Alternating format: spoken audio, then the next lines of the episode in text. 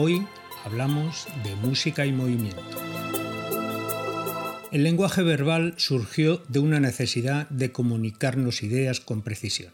Sin embargo, la música nos atraviesa como una bala, saltándose todos los filtros de nuestros prejuicios, transmitiendo emociones con una precisión que el lenguaje verbal no alcanza.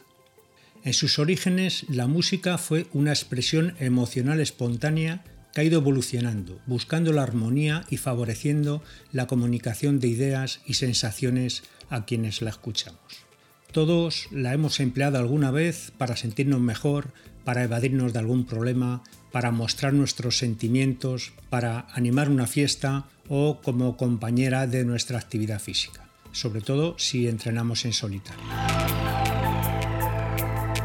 Los investigadores han descubierto que cuando escuchamos canciones que nos gustan, la actividad neuronal aumenta dramáticamente en una zona de nuestro cerebro más primitivo llamado núcleo accumbens, un área al que se atribuye una función importante en el circuito del placer y del binomio premio-recompensa.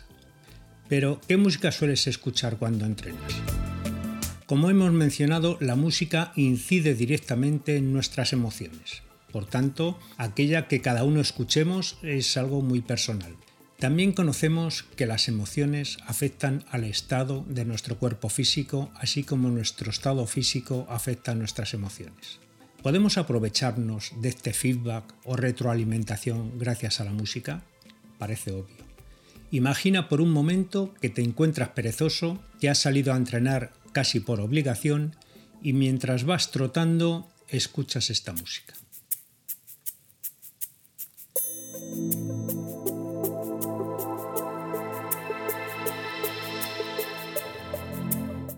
Imagínate ahora la misma situación de antes, pero la música que escuchas es esta otra.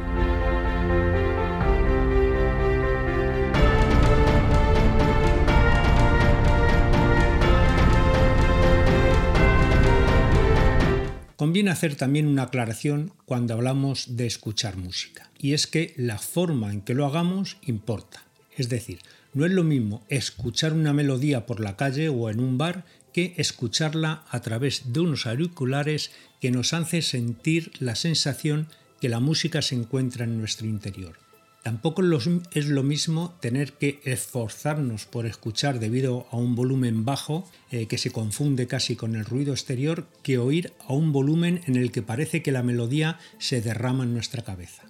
Esta forma de escuchar incide directamente en la atención que pongamos en lo que estamos escuchando.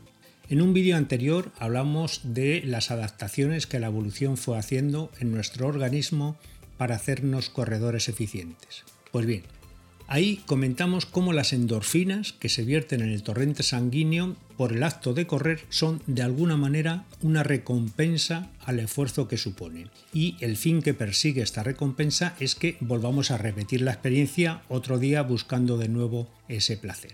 Pues bien, escuchar música puede provocar que se incremente la cantidad de dopamina en nuestro organismo un neurotransmisor que controla los centros de recompensa y placer del cerebro.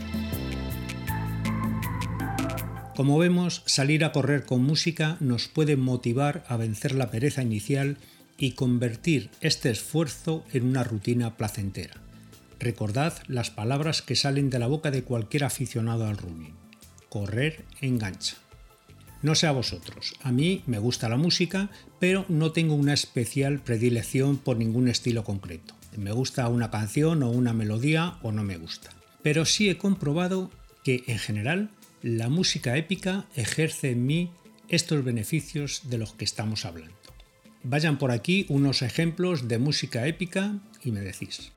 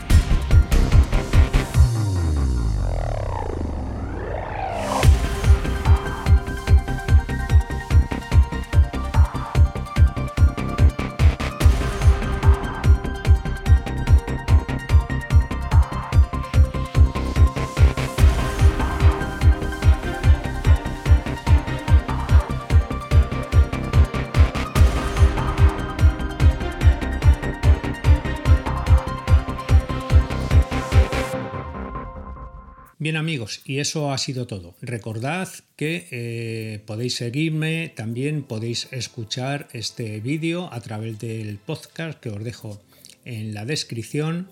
Y si os ha gustado el tema que hemos tratado hoy, ya sabéis, suscribiros al canal y nos vemos sin falta la semana que viene. Hasta siempre.